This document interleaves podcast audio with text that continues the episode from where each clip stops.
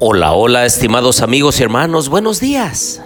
Me da gusto saludarlos en esta mañana. Es una alegría y gozo levantar nuestros brazos al cielo y decirle, Señor, alabado sea tu nombre por lo grande, lo maravilloso, lo perdonador que eres para con nosotros. Los invito a orar. Querido Dios y bondadoso Padre, aquí estamos delante de ti, Señor Necesitamos de tu gracia, de tu bondad y misericordia para caminar rectamente hoy delante de ti. Te pedimos tu Santo Espíritu en nuestra vida. Pedimos, Señor, que nos moldees, que nuestro carácter sea modelado, semejante al tuyo, en amor, en gracia, en bondad, en perdón. Te pedimos que nos ayudes a entender tu palabra en esta hora. En el nombre de Jesús. Amén. Bien, les doy la bienvenida a nuestro estudio y reflexión de Mateo capítulo 15. Les habla su amigo y hermano Marcelo Ordóñez desde el puerto de Veracruz, México. Abran su Biblia por favor en Mateo capítulo 15. Comienza el Señor en los primeros versículos reconviniendo a los fariseos y a los escribas porque culpaban a los discípulos de que al comer ellos no se lavaban antes las manos. Habían ciertas tradiciones que los escribas y fariseos habían impuesto al pueblo, de que antes de comer debían lavarse ceremonialmente las manos, pero los discípulos no habían hecho esto.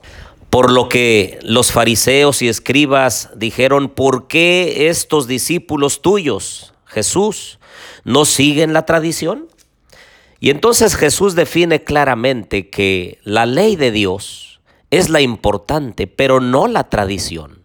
Hoy en día también hay demasiadas tradiciones que el cristianismo de hoy ha impuesto a los creyentes, de manera que si no siguen esas tradiciones están mal.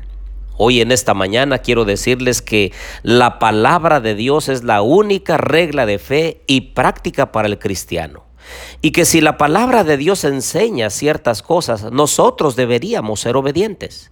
Pero las tradiciones de los seres humanos, aquellos que a través del tiempo han insertado ciertas tradiciones, no debiéramos nosotros de seguirlas. Ahora algunos dirán, allí dice que no contamina al hombre lo que entra, sino lo que sale de él. Y entonces pueden argumentar que ya podemos comer de cualquier cosa. Eso he escuchado en otras ocasiones. Pero queridos amigos y hermanos, aquí no se está hablando de comida, se está hablando de la tradición de lavarse las manos en una forma ceremonial. Y claramente Jesús en el versículo 20 define y aclara lo que él dijo cuando mencionó que no contaminaba al hombre lo que entraba, sino lo que salía. Dice el versículo 20, estas cosas son las que contaminan al hombre, pero el comer con las manos sin lavar no contamina al hombre.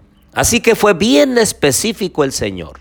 No quiso decir que ya podíamos comer de cualquier animal o de cualquier cosa, no, sino hablando exclusivamente de la tradición de lavarse las manos ceremonialmente antes de comer. Ahora de los versículos 21 al 28 puede hacernos ruido en nuestra mente la declaración de Jesús cuando a la mujer cananea que le vino a pedir ayuda para sanar a su hija, él le dijo, no está bien tomar el pan de los hijos y echarlo a los perros.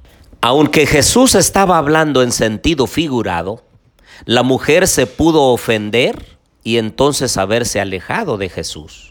Pero no, la fe de esta mujer era tan grande que le dijo, Señor, pero aún de las migajas que caen de la mesa de los hijos, los perrillos comen. Esa declaración contundente denotaba una fe en Jesús. Por lo tanto, Jesús hizo el milagro que ella necesitaba. Hoy también nosotros, queridos amigos y hermanos, no necesitamos ofendernos por cualquier cosa y dejar de militar en la iglesia de Dios.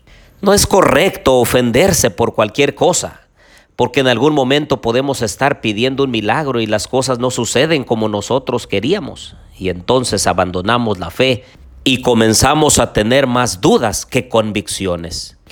Ahora, recuerden que el tiempo destinado para el pueblo de Israel estaba por llegar a su final.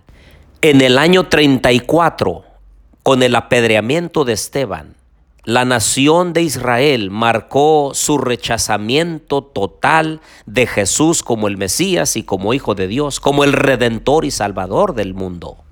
Y entonces el Evangelio, a partir de esa fecha, comenzó a predicarse el Evangelio a toda nación, tribu, lengua y pueblo. Incluso nosotros, a nosotros nos ha llegado este Evangelio, porque a partir del año 34, todo el Evangelio se difundió en el mundo entero. De los versículos 32 al 39, nuevamente Jesús alimenta a una gran multitud. Esta vez a cuatro mil hombres sin contar a las mujeres ni los niños, y lo hizo con siete panes y unos cuantos peces. Y entonces en el verso 27 dice, comiendo todos y se saciaron, y de los pedazos que sobraron recogieron siete canastas llenas. En el milagro anterior, cuando cinco mil hombres, sin contar las mujeres y a los niños, lograron juntar doce cestas de alimentos que habían sobrado. Esto nos enseña que Jesús siempre está al pendiente de nosotros. Nos da alimento, nos da vestido, nos da lo que necesitamos.